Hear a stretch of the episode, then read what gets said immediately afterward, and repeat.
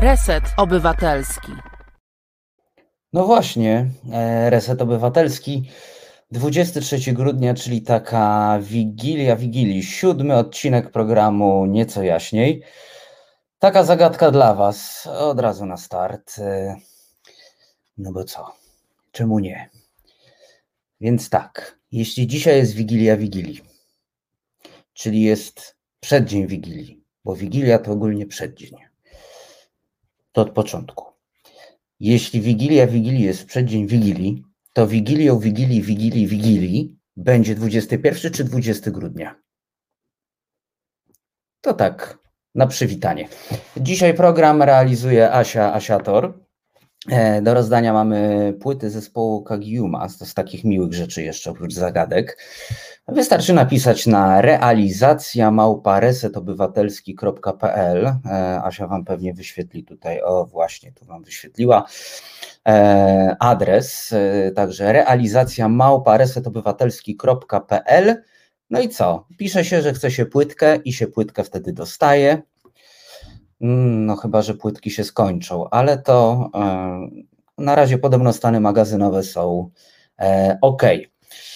E, także, no, no nie wiem, no, no chyba, że chcecie coś innego napisać niż, że chcecie płytkę, to też można napisać na reset małpa resetobywatelski.pl na przykład na, napisać, że, że realizacja robi super robotę albo nie wiem, jakieś życzenia im złożyć, takie może bardziej świeckie, noworoczne. No nie wiem, pomysłów jest wiele, coś można tutaj e, wymyślić. No i tak, witam się z Wami. E, jest Anna, jest Pani Bożena, e, jest Sinsiul, który coś pisze o rozkroczku, jest Woj, Wojtek, Mirgo, Anna, czyli połówka szatana z nami jest, MacManus, tradycyjnie filmowo wita. E, ja również witam. E, Basien Kaps mówi, nie zdążyłam się przywitać ani pożegnać u Piotra, ale byłam, witam wszystkich.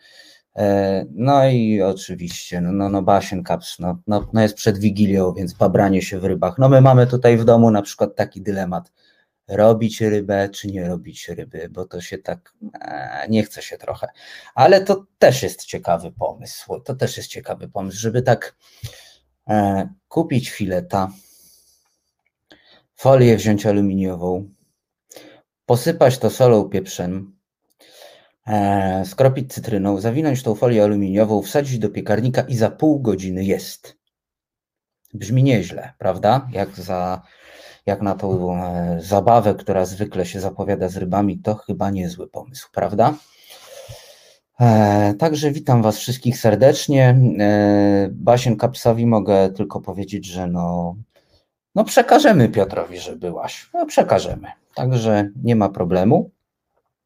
Pani Boże napisze, realizacja robi super robotę. No oczywiście, że robią super robotę. A przypominam, że realizujemy najdroższy format programowy na świecie, format TOK.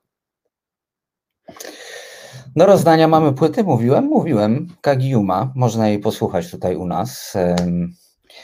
Na przykład Deszcze Niespokojne lecą w ich wykonaniu, bardzo fajne. Chociaż ta piosenka chyba ma inny tytuł, ale jest też znana pod tym tytułem. Także realizacja małparesetobywatelski.pl i wtedy płyta do Was trafia, tylko trzeba napisać proszę, żeby płyta do mnie trafiła, to wtedy trafi. E, przypominam też, że można wspierać nas na zrzutce e, i wpłatami na konto Fundacji Arbitror. No cóż, stałe cykliczne wpłaty są ważne, bo będziemy mogli za z taką skromną, ale jednak śmiałością patrzeć w niedaleką przyszłość i rozwijać ten projekt. Dlatego jest to ważne, żebyście nam tam wrzucili co miesiąc trochę grosza. To trochę jak z Netflixem. Zresztą Netflix działa tak samo. E, tyle, że tyle, że e, no, Netflix ma już dużo kasy i też się rozwija, wiecie, kręci dużo seriali, więc jak też będziemy mieli trochę pieniędzy, to będziemy mogli też e, się rozwijać i działać. Także zrzutka i wpłaty na konto fundacji e, Arbitror. e, który możecie znaleźć i w filmie, i pod filmem, i, i w kilku innych miejscach, na przykład na naszym Facebooku. I tam nas wesprzeć. Można też wpisać statut Fundacji Arbitror w Google'a i też nas znajdziecie, a zrzutkę znajdziecie oczywiście też przez Google'a. Tam nie trzeba tych łamańców wszystkich slashy wypisywać www. tylko piszecie i już. E, Jacek Leśko pyta, czy RO będzie kręcić? No, no zobaczymy, no jakiś serial byśmy mogli też nakręcić. Jest e, naprawdę, no, no wiele rzeczy można zrobić. Każdego, kto jeszcze nie zas, zas, zasubskrybował, ojej, jakie to jest, ja muszę się po prostu napić, wiecie. O, już mi się tak nie klei język. Każdego, kto jeszcze nie zrobił tego, czyli nie zasubskrybował kanału, gorąco do tego zachęcam. E, YouTube ma to do siebie, że subskrypcje są ważne i są bardzo pożyteczne i praktyczne dla Was. E, klikamy subskrypcję, klikamy dzwoneczek i wiecie, co się dzieje. E, I co będzie lecieć i za ile, bo to można przy tym filetowaniu karpia zapomnieć i przy robieniu tego bigosu i ogólnie gotowaniu, czy tam tego tofu, które będzie udawało, nie wiem, zająca, czy nie, zająca się chyba je na, na, tą, na wigilię, no nieważne. E, także dzwoneczek i saby, bardzo ważne. Kto jeszcze tego nie zrobił, zachęcam do kliknięcia. Naprawdę wszystkim nam się to przyda. Eee, rozkład jazdy na dziś. Za chwilę. Rozkład jazdy na jutro. Najpierw e, Wam podam. Dziewiąta ogląd i pogląd z Marcinem Celińskim na kanale YouTube e, Marcina.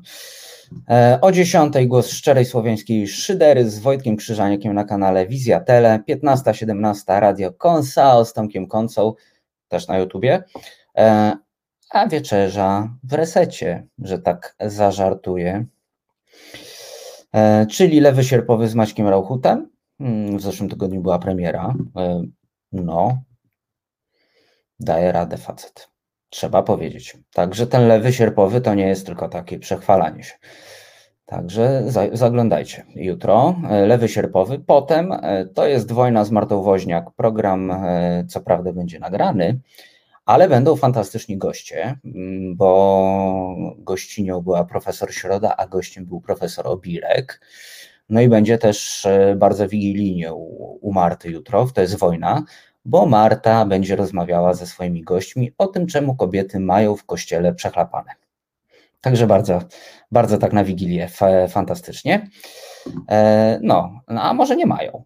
No zobaczycie jutro, także zachęcam do oglądania. Na koniec już po wigilijnej strawie e, Alina Czyżewska będzie, kto pyta, ten rządzi. No i no jak będziemy pytać, to będziemy rządzić. Tak, tak to się mniej więcej odbywa. No i rozkład jazdy na dzisiaj jest taki. Najpierw porozmawiamy z redaktorem e, Jakubem Dymkiem o tym, co słychać w Ameryce. Zapytamy o to, czym jest to całe kolegium elektorów. Mm, to taki dosyć specyficzny twór e, amerykański, tak mi się przynajmniej wydaje, ale to Kuba będzie wiedział dużo lepiej. E, no i co? Ja się samym kolegium elektorów e, nie interesowałem, e, ale potem okazało się, że na przykład Andrzej Duda powiedział, że nie pogratuluje Joe Bidenowi wygranej, zanim kolegium elektorskiego nie wybierze. Myślę sobie, co to jest? Co to jest? No bo jak już, jak już Duda o tym mówi, no oczywiście wstrzymywał się, no bo wiadomo, no, liczył, że Trump wygra.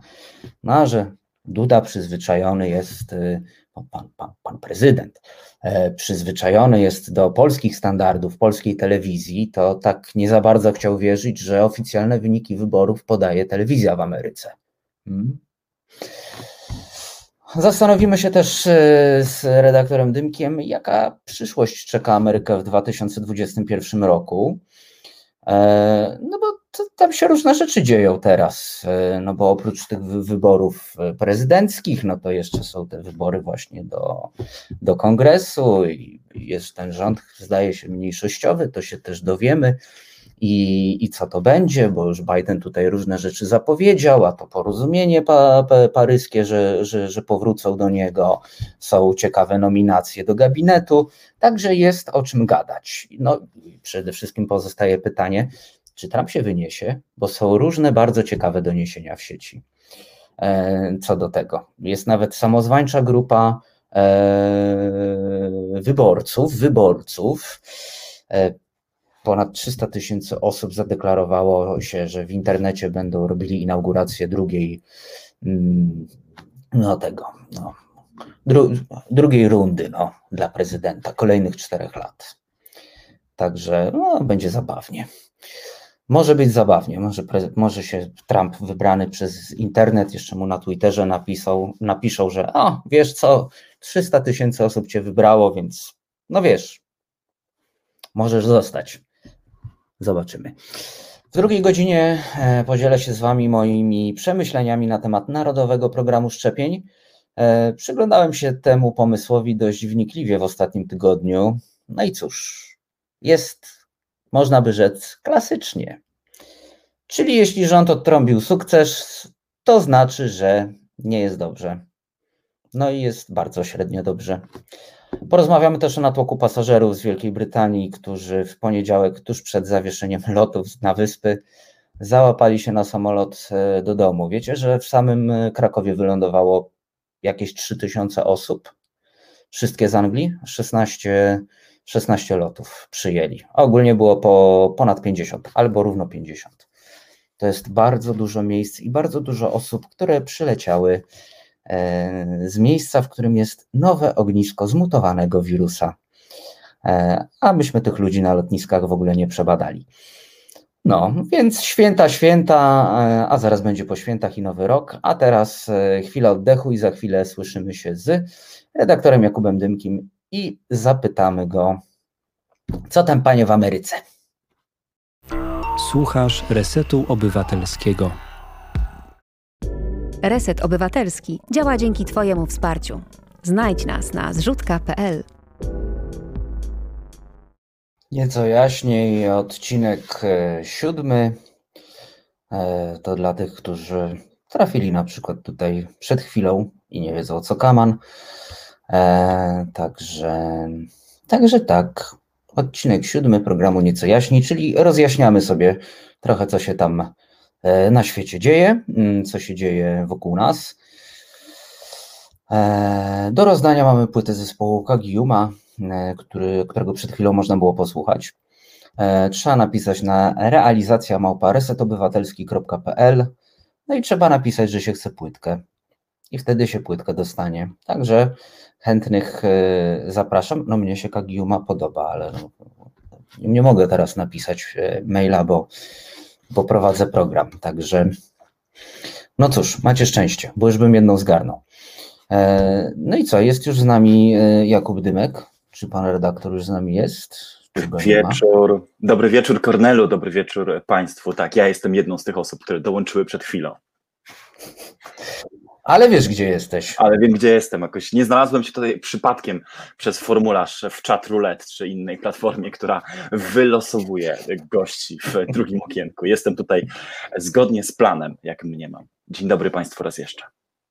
Oj, tak, zdecydowanie zgodnie z planem, bo ja to już wiesz, dłuższy czas myślę o tym, żebyś wpadł, no ale jakoś się nie mogliśmy zgrać. A ja tym bardziej nie mogłem się zgrać z klawiaturą w telefonie, żeby do ciebie napisać, jakby jakoś tak no, tak no właśnie, żeby, żeby Państwo przypadkiem nie pomyśleli, że to ja się próbowałem wymigać od wizyty u Kornela, przyjąłem zaproszenie za drugą próbą. Także nie zwlekałem specjalnie długo. No dobra, Kuba, słuchaj, bo ja mam pytanie. Co to jest to kolegium elektorów?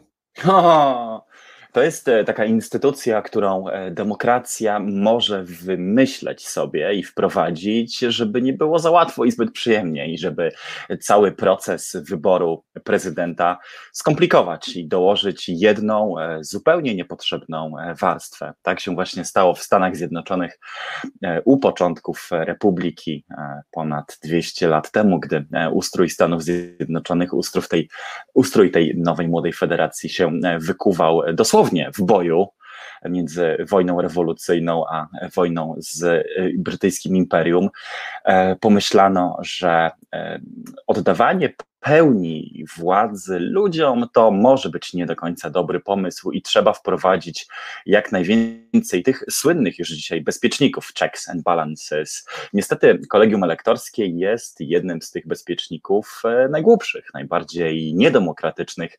najbardziej problematycznych. W skrócie zaś największym chodzi o to, że Amerykanie prezydenta nie wybierają bezpośrednio, wybierają go, no właśnie, przez elektorów, których konkretna liczba przypada na każdy stan, i ci elektorzy dopiero w wyborach jawnych i e, bezpośrednich e, w grudniu, niedawno, e, wybrali oficjalnie prezydenta Stanów Zjednoczonych, podczas kiedy wola ludu, głos ludu wyraził się już w wyborach. E, listopadowych. Problem z kolegium elektorskim, problemów z kolegium elektorskim e, jest wiele, więc jeżeli jesteś ciekaw i jesteście Państwo ciekawi, jak, jak problematyczna w ogóle jest to instytucja, to chętnie się e, mogę na ten temat rozwinąć. Ja bym właśnie pogadał trochę o tym, bo wiesz, jakby o tym kolegium elektorów zrobiło się dosyć głośno, no bo najpierw Andrzej Duda zrobił tak po wygranej Bidena, Czyli wybrał sobie, wiesz, e, napisał sobie na Twitterze, że gratuluje udanej kampanii. No, tam są podejrzenia, że on cały czas liczył, no ale no, jakby, no, nadzieja matko głupich, e, że, że jednak jakoś tam wyjdzie tak, że Trump wygrał. E, no ale potem, dwa tygodnie temu, zdaje się, już padła taka oficjalna tutaj deklaracja, że no po kolegium elektorskim to on, to on pogratuluje. No i nagle, wiesz, te pytania się pojawiają, co to jest to kolegium elektorskie? Jak to działa? No ale widzę, że widzę, że to jest jakaś taka właśnie, no można powiedzieć, rzecz wynikająca zupełnie z przeszłości, mocno niedemokratyczna. No i jakie tam są jeszcze kłopoty z tym kolegium? No kłopoty, już ci mówię, kłopoty, e, chociaż e, sprowokowałeś mnie o gratulacjach prezydenta, też trzeba trzy słowa powiedzieć, bo rzeczywiście, no. Andrzej, Andrzej Duda wybrał nieznaną światu formułę gratulacji po udanej kampanii i w składaniu tych prawdziwych, faktycznych gratulacji spóźnił się nawet względem prezydenta Federacji Rosyjskiej Władimira Władimirowicza Putina który złożył takie prawdziwe, e, szczere, mm, a przynajmniej oficjalne gratulacje wcześniej niż prezydent e, Rzeczpospolitej Polskiej. To niezwykłe. E, przypomnijmy tylko naszym słuchaczom i słuchaczkom, że cztery lata temu, gdy Donald Trump mm, wygrał wybory prezydenckie w Stanach Zjednoczonych, Andrzej Duda, już wtedy prezydent Polski, Uwierzycie Państwo? Nie czekał na decyzję kolegium elektorskiego, tylko pospieszył z gratulacjami od razu następnego dnia polskiego e, czasu. Tak, tak było wtedy. Ale, ale wiesz, Kuba, on się, on, się, on się ciągle uczy. Może po czterech latach się dowiedział. Czy, że, że, jest kolegium lektorski i postanowił poczekać. No. no. to jest bardzo e, przychylna interpretacja dla pana prezydenta, taka powiedziałbym e, łagodna. Mm, Kornelu, e, problemów z kolegium elektorskim jest wiele, bo to instytucja, która swoimi korzeniami tkwi po prostu w epoce niewolnictwa i w czasach mhm. takiego kompromisu, który uznawał, że czarnoskóry niewolnik to trzy piąte człowieka a kompromis ten wynikał z tego, że południowe niewolnicze Stany domagały się jak największego wpływu na y, ustrój i wybory w Stanach Zjednoczonych, ale były to Stany mniej ludne. Było tam po prostu mniej mieszkańców i e, ci południowi e, plantatorzy, ci, którzy chcieli sami dostać się do e, nowego kontynentalnego kongresu, e, wymyślili, że e, ustrój amerykański powinien dawać im przynajmniej część tych głosów, które przypadałyby na ich stan, gdyby uznać, że czarni są ludźmi, ale że nie chcieli uznać, że czarni są ludźmi, że niewolnicy mają jakiekolwiek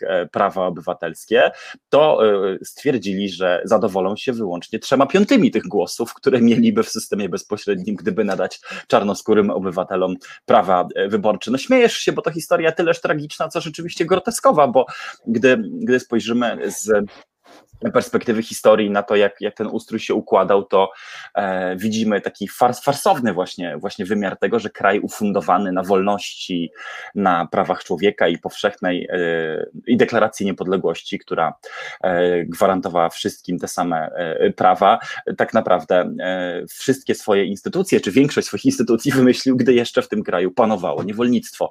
I kolegium elektorskie jest jedną z takich instytucji właśnie, która, żeby zagwarantować E, tym Stanom Południa lepszą reprezentację, e, większy po prostu wpływ na e, ustrój wyborczy, przyznała im po prostu więcej elektorów. I do dzisiaj, mm, już może nie będę zamęczał Państwa szczegółowymi liczbami, no ale już dzisiaj po prostu tak jest, że bardzo małe zaludnione stany, wiem, Dakota Północna czy, czy, czy Iowa, e, mają więcej mm, wpływu, proporcjonalnie rzecz biorąc, e, niż miałyby, gdyby odbywały się tam zwyczajne fajne, bezpośrednie wybory prezydenckie. Co więcej, gdyby odbywały się wybory prezydenckie w sposób bezpośredni, na zasadzie jeden człowiek, jeden głos, to nie byłoby ani tego zamieszania 20 lat temu ze zwycięstwem, które uzyskał George Bush dopiero po ingerencji Sądu Najwyższego i ponownym przeliczeniu głosów na Florydzie.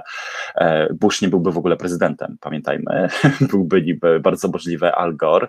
Mm, Hillary Clinton byłaby prezydentką i dziś ubiegałaby się o drugą kadencję. Po prostu system większościowy e, tego samego dnia dałby tym kandydatom zwycięstwo bo my już w dzień wyborów wiedzieliśmy, kto uzyskał więcej głosów, bo liczenie głosów bezpośrednich jest po prostu prostsze. To są dwie, dwie liczby, wysokie liczby idące w dziesiątki milionów, które wystarczy tylko ze sobą zestawić.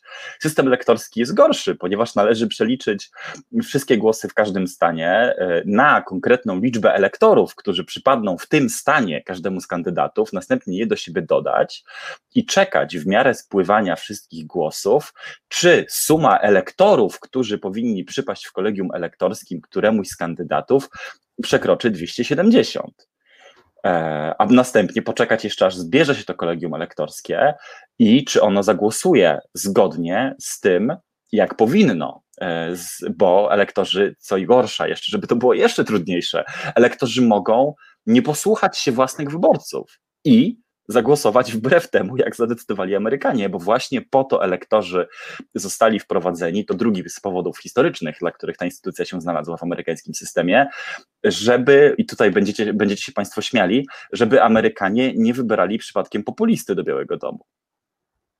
Elektorom dano prawo zagłosowania inaczej niż e, wynik wyborów powszechnych, właśnie po to, żeby uniknąć pułapki populistycznej, żeby uniknąć tego, czego twórcy amerykańskiej konstytucji bardzo, bardzo się bali, czyli właśnie niczym nieograniczonej władzy, władzy ludu, bo wiedzieli oni już wtedy, byli to naprawdę bardzo mądrzy i wybiegający w przyszłość e, swoim spojrzeniem ludzie, że e, istnieje zawsze taka pokusa, żeby wybrać demagoga, kogoś najbardziej kontrowersyjnego, kogoś, kto obieca wszystkim gruszki na wierzch, wierzbie, albo będzie zwyczajnie najgłośniejszym z całej puli kandydatów. I żeby tego uniknąć, elektorzy mieli to prawo takiego wolnego głosu, który mogli udzielić, e, który mogli powierzyć innemu kandydatowi, gdyby jakiś populista, jakiś groźny demagog zjawił się na e, horyzoncie.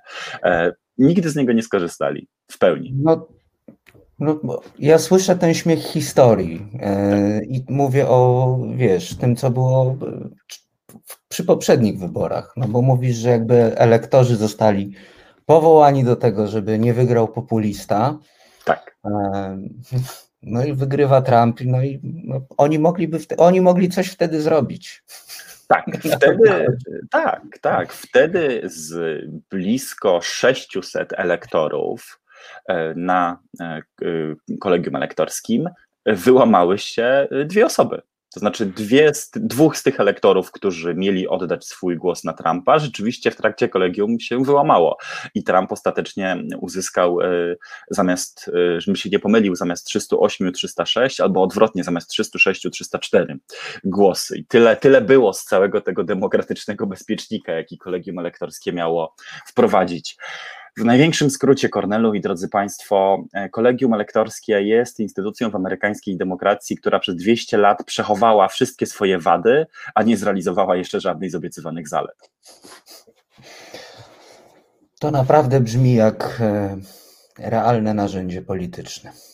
Tak, no ale wiesz, y, możemy sobie zrobić taki, taki eksperyment y, na przykładzie Polski, żeby uświadomić sobie grozę i bezsens tego narzędzia. To znaczy, wyobraźmy sobie, że dziś rządząca władza, która wie, że osiąga lepsze wyniki na ścianie wschodniej, w Podkarpaciu, na Podkarpaciu, przepraszam, i, i w województwach, w województwach mniej zurbanizowanych, wymyśla taki system podziału na przykład mandatów, który po prostu daje większą reprezentację tym konkretnym, tym konkretnym e, regionom w Polsce. I nagle okazuje się, że e, choć e, kandydat lub kandydatka na prezydenta RP zdobywa więcej głosów niż konkurent, za pomocą jakiegoś tajemniczego narzędzia ostatecznie, czy takiego filtra nałożonego na demokrację, ostatecznie wygrywa nie ten, kto zdobył więcej głosów w skali całego kraju, tylko ten, kogo głosy elektorskie na Podkarpaciu i w województwie świętokrzyskim e, przeważyły ogólną szalę, choć mieszka tam, jak wiemy, mniej osób niż w Warszawie czy e,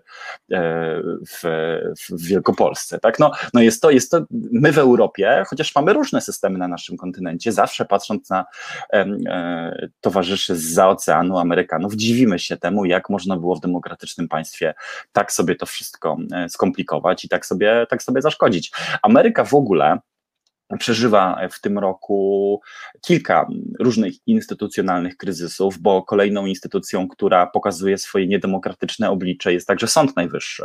I znowu to jest, to jest przepraszam, że zmieniam temat, czy jakby, jakby wychodzę, wychodzę trochę przed szereg, ale to jest warte, myślę, wspomnienia w tym kontekście, bo to jest kolejna z instytucji, które mają wielką historię, która jest bardzo mocno zakorzeniona w amerykańskiej masowej wyobraźni. Wszyscy zresztą e, pamiętamy te, te filmy, gdzie e, decyzją e, w ostatniej chwili, rzutem na taśmę Sądu Najwyższego jakaś kluczowa sprawa się e, rozstrzyga, ktoś nie zostaje wysłany na krzesło elektryczne albo kontestowany wynik wyborów w ostatniej chwili zostaje uratowany. Teraz Sąd Najwyższy także nie cieszy się już zbyt dobrą prasą i okazuje się, że i tym ustrojowym bezpiecznikiem można manipulować. No widzisz, a to zawsze właśnie w filmach, serialach zawsze jest, jak już robi naprawdę amba, to mówią, ok, idziemy do Sądu Najwyższego, tak. będziemy rozmawiać z Sądem Najwyższym właśnie jako tym bezpiecznikiem, yy, tą najwyższą instancją i w ogóle już, no, no wszyscy zawsze oczekują, że Sąd Najwyższy to będzie ta, to tam będzie na pewno sprawiedliwość. Tak, Sąd Najwyższy jest w ogóle takim, e, należałoby powiedzieć uczciwie, obiektem świeckiego, demokratycznego kultu w Stanach Zjednoczonych. To, co Sąd Najwyższy orzeknie, rzeczywiście staje się e, w tym świecie demokracji święte. Staje się słowem słowem, które ciałem demokratycznym się staje. O, tak, e, tak chciałem tę metaforyczną klamrę tutaj domknąć. E, tymczasem Donald Trump, i, a właściwie republikańska większość, złamała zasadę ustrojową, którą sama wymyśliła pięć lat temu. Otóż zasada ta miała głosić, że nie uzupełnia się składu Sądu Najwyższego w ostatnim roku urzędując, kadencji urzędującego prezydenta. Trochę coś, co znamy z Polski sprzed pięciu lat, gdy e, również uzupełniano wakaty sędziowskie w ostatnim roku rządów Platformy Obywatelskiej i Bronisława Komorowskiego. W Stanach wtedy e, uznano, to znaczy republikanie za Obamy, uznali, że tak robić nie należy. Nie zostało to nigdzie zapisane w prawie, co prawda, ale e, przyjęło się, to znaczy oni przyjęli, że należy taki demokratyczny, ustrojowy precedens wprowadzić, że kongres nie mianuje takiego sędziego. To znaczy nie da prezydentowi szansy na uzupełnienie wakatu w Sądzie Najwyższym, jeżeli ten sam prezydent może tego samego roku stracić władzę. Ano dlaczego? Ano dlaczego? Dlatego, że mm, chciano uniknąć sytuacji, w której prezydent wiedząc na przykład, że przegra, wkłada, wpycha sędziego do Sądu Najwyższego, który będzie przychylny jego reformom czy jego mm, pomysłom i nie oddali ich w najbliższym czasie. Innymi słowy, zapewni, taki, taki prezydent zapewni sobie trochę nienaruszalność swoich własnych decyzji na lata do przodu, nawet jeżeli sami obywatele chcą go od tej władzy odsunąć.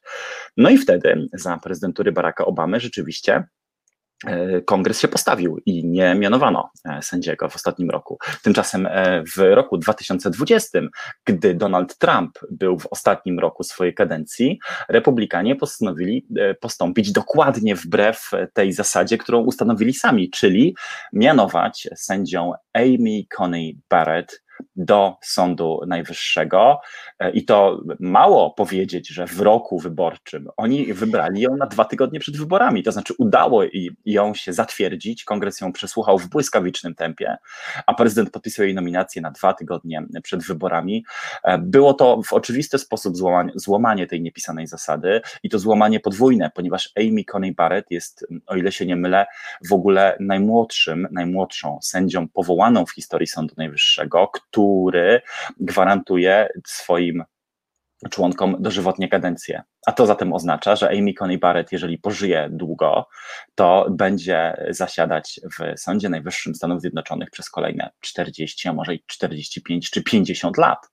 Mm, więc na blisko półwiecze e, ta e, konserwatywna e, katolicka, wielce wykształcona, ale, ale wciąż powiedzmy sobie uczciwie młoda i nie jeszcze niedoświadczona, szczególnie na ławie sędziowskiej, bo może doświadczona jako, jako naukowiec, ale niedoświadczona jeszcze jako sędzia, będzie zasiadała w tej najwyższej instancji sądowniczej i wpływała na orzecznictwo, na kształt prawa, na rozumienie Konstytucji Stanów Zjednoczonych na długie, długie dekady do przodu. Dlatego też Sąd Najwyższy e, spotyka się z tak zmasowaną krytyką, bo nagle e, duża część demokratycznej opinii publicznej zauważyła, jak demokratyczna instytucja, jak kolejny z tych bezpieczników może być wykorzystywany przeciwko demokratycznym ideałom, takim właśnie jak to, że demokracja daje nam prawo zmiany władzy. Tak? Pozwala nam w dość krótkich interwałach, kilkuletnich, powiedzieć władzy nie, powiedzieć jej, że to, co robi, jest e, przez nas nieakceptowane. Gdy jednak wybiera się do Sądu Najwyższego kogoś, kto może tam zasiadać 50 lat, no to cały ten ideał naszej obywatelskiej kontroli nad władzą e, staje się bardzo iluzoryczny. No bo możemy zmieniać teraz prezydentów, ale jeżeli skład Sądu Najwyższego będzie przez trzy dekady, znaczy mówiąc my, mam na myśli oczywiście Amerykanów, no ale podobna, podobna zasada jest do wyobrażenia sobie przecież w Polsce, podobna manipulacja, podobna, podobna zagrywka jest do wyobrażenia sobie również i u nas. Możemy zmieniać w takim razie władzę, a najwyższe organy e, sądowe będą e, i tak pilnowały tego, żeby jakiś, jakiś ład czy porządek pozostawały niezmienne. Myślę sobie o, o wybraniu tej e, sędziny w taki niestandardowy sposób.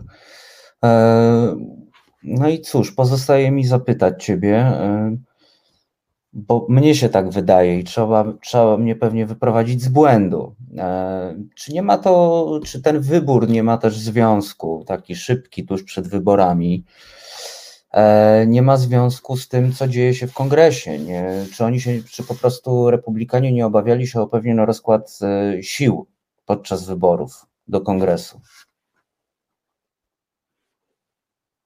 Absolutnie. Czy my się dobrze słyszymy? Bo na sekundkę mi ciebie zerwało. Halo, halo. Tak, ja Ciebie słyszę ok. Mamy się. Dobra. Oczywiście, że się obawiali, bo e, jak to przy wyborach bywa, władzę można i stracić.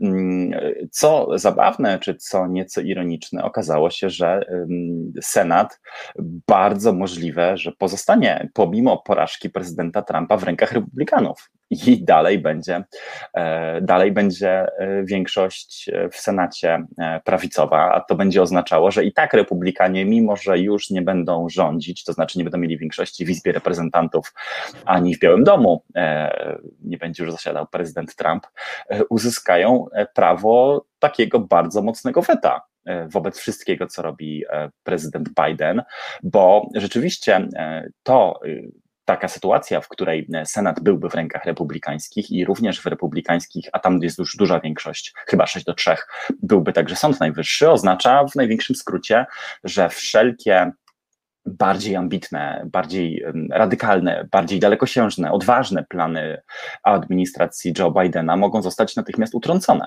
I jest takie ryzyko, e, bo y, ostateczny skład, y, znowu kolejny przykład na zawiłość amerykańskiego ustroju. Nam się Ameryka kojarzy z takim prostym państwem, gdzie biurokracja i administracja nie są przerośnięte, e, a wszystko, a wszystko jest proste i zrozumiałe. Otóż nie. E, ostateczny skład mm, Senatu poznamy dopiero w styczniu, ponieważ muszą odbyć się dodatkowe, uzupełniające dwie rundy wyborów w stanie Georgia. W tym brzoskwiniowym stanie amerykańskiego e, południa, głębokiego południa, e, gdzie wymyślono e, Coca-Colę i królem jest hip-hop z Atlanty, bo ustrój Georgii z kolei przewiduje, że jeżeli żaden kandydat nie zbierze 50% głosów już w pierwszej turze do Senatu, należy zrobić dogrywkę. Co gorsza, w Georgii urzędujący do zeszłego roku senator udał się na emeryturę. W związku z tym nie jedno, a dwa miejsca pozostają niezapełnione, pozostają puste i e, mieszkańcy i mieszkanki Georgii uzupełnią te dwa miejsca, które są jednocześnie dwoma ostatnimi miejscami wolnymi w amerykańskim Senacie w wyborach uzupełniających 5 e, stycznia. I dopiero wtedy, w, pomóż mi policzyć, w dwa miesiące ponad po e, wyborach prezydenckich e, dowiemy się, kto tak naprawdę będzie rządził. To też kolejne, kolejne ustrojowe e, dziwactwo, bo bez tych dwóch miejsc po, pozostajemy wciąż w niepewności, gdyż aktualnie rozkład miejsc wygląda tak, że jest to 50 do 48 dla republikanów. W wypadku, w którym demokraci odbijają te dwa mandaty w Georgii, co będzie bardzo niełatwe, ale, ale, ale możliwe teoretycznie, e, mamy remis w Senacie. Gdy jednak w Senacie panuje remis, to kluczowy głos w głosowaniach przypada wiceprezydentowi, a w tym przypadku wiceprezydentce Kamali Harris, więc wtedy dzięki remisowi faktyczną większość będą mieli demokraci. Tak to za wiele e, wygląda. I, i Wiesz co, ale tego się, tego, się, tego się słucha naprawdę jak, jak, jak thrillera, jak, jak, jak dobrego filmu. Także, także w ogóle no, ja tego słucham, wiesz, tu gdzieś mam jakieś dreszcze takie na karku. Słuchaj, e, pogadamy za chwilę jeszcze o nominacjach, bo myślę, że też kształt gabinetu e, Bidena, to jakie nominacje tutaj poczynił, e, jest, jest dosyć interesujące. To tak trochę powróżymy przy końcu roku 2020, powróżymy już na 2021. E, bo też e, przypominam sobie, że niedawno poświęciłeś e, spory tekst Antonemu Blinkenowi, który został mianowany tak. na sekretarza stanu, czyli takiego ministra spraw zagranicznych, jeśli się nie mylę, w Stanach. Można tak Absolutnie. przekładając na nasze kategorie, ale zrobimy sobie chwilę, wiesz, chwilę oddechu, odetchniemy chwilę. Absolutnie. A Wam przypominam, drodzy podglądacze i drogie podglądaczki, że mamy do rozdania płyty zespołu Kagiuma, wystarczy napisać na realizacja małparesetobywatelski.pl, że się chce płytkę, to się płytkę dostanie. I słyszymy się po e, no, krótkiej przerwie. Słuchasz Resetu Obywatelskiego. To jest Reset Obywatelski. Tworzymy go razem. Dołącz do nas na YouTube, Facebooku i Twitterze. Wracamy do rozmowy z redaktorem Jakubem Dymkiem. I ja wracam dobrze? również. Cześć Kornelo. No dobrze, pogadaliśmy trochę o kolegium elektorskim i naprawdę jest to, w ogóle ta amerykańska polityka jest, no budzi duże emocje, nawet jak się rozmawia o samym systemie. To jest to jakiś niesamowity twór. No, Ale tak. pogadajmy teraz trochę o nominacjach. Tak jest. Mm, co byś chciał wiedzieć? Co Cię interesuje, No bo Państwa? Bo możemy też, przepraszam, że wchodzę w Twoje kompetencje i w nie swoje buty, ale możemy też zebrać trochę pytań od Państwa e, na czacie, gdyby pojawiły się jakieś e, wątpliwości albo e, żądza wiedzy na temat konkretnego e, członka lub członkini nowej amerykańskiej administracji. Ja rzeczywiście, tak jak mówiłeś, napisałem w przeglądzie, o, kiedy to było chyba z trzy tygodnie temu już, jeśli nie miesiąc, większy tekst o nowym szefie amerykańskiej dyplomacji e, Antonym Blinkenie polityku z polskimi i wschodnioeuropejskimi korzeniami także, choć to wcale nie musi e, zwiastować dobrych relacji z rządem w Warszawie, o czym też możemy porozmawiać. No wiesz co, mamy pytanie e, od gościa, zanim do tego e, Blinkena tutaj się odniesiemy, to Marek Jurkiewicz pyta, kto twoim zdaniem będzie ambasadorem w Polsce? Hmm, e, to jest doskonałe pytanie, bo tych e, nazwisk na giełdzie pojawiło się e, kilka. Żadna z tych osób to nie jest polityk lub polityczka z pierwszych stron gazet. Też nie oszukujmy się, że placówka w Warszawie to jest dla kogoś w świecie demokratycznej polityki e, najwyższy zaszczyt i coś, na co pracuje się latami. Mm, więc, więc niestety muszę od razu Państwa zawieść, że ktokolwiek tej nominacji nie dostanie, to nie będzie raczej postać, którą byśmy szeroko w Polsce y, kojarzyli.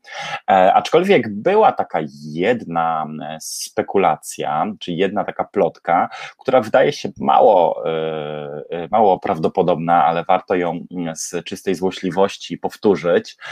Przez chwilę E, typowało się, e, że kimś, e, kto może zastąpić Georgette Mosbacher na placówce w Warszawie byłby Richard Grenell, trumpowski urzędnik, najwyżej postawiony gej w administracji prezydenta Donalda Trumpa i bardzo, bardzo mocny zwolennik promocji praw człowieka, obrony praw człowieka w ogóle na świecie i walki z homofobicznymi reżimami. To się, jak wiemy, już, już nie sprawdza sprawdzi, bo, bo raczej mm, Biden nikogo takiego jak Grenell nie powoła, e, ale ta chwila, gdy ta plotka krążyła szeroko, e, wy, wywołała nie jeden uśmiech na twarzy dziennikarza i dziennikarki zajmującej się Stanami Zjednoczonymi, bo byłby to rzeczywiście e, bardzo przewrotny i w wielu wymiarach złośliwy krok względem polskich przyjaciół Donalda Trumpa. Ale fakt, mówi się rzeczywiście także, że e, Joe Biden, jego administracja mogłaby e, jakąś e, osobę homoseksualną, geja lub lesbijkę tutaj na placówkę przysłać, co by stworzyło nie mniejsze niż Grenell problemy rządowi w Warszawie.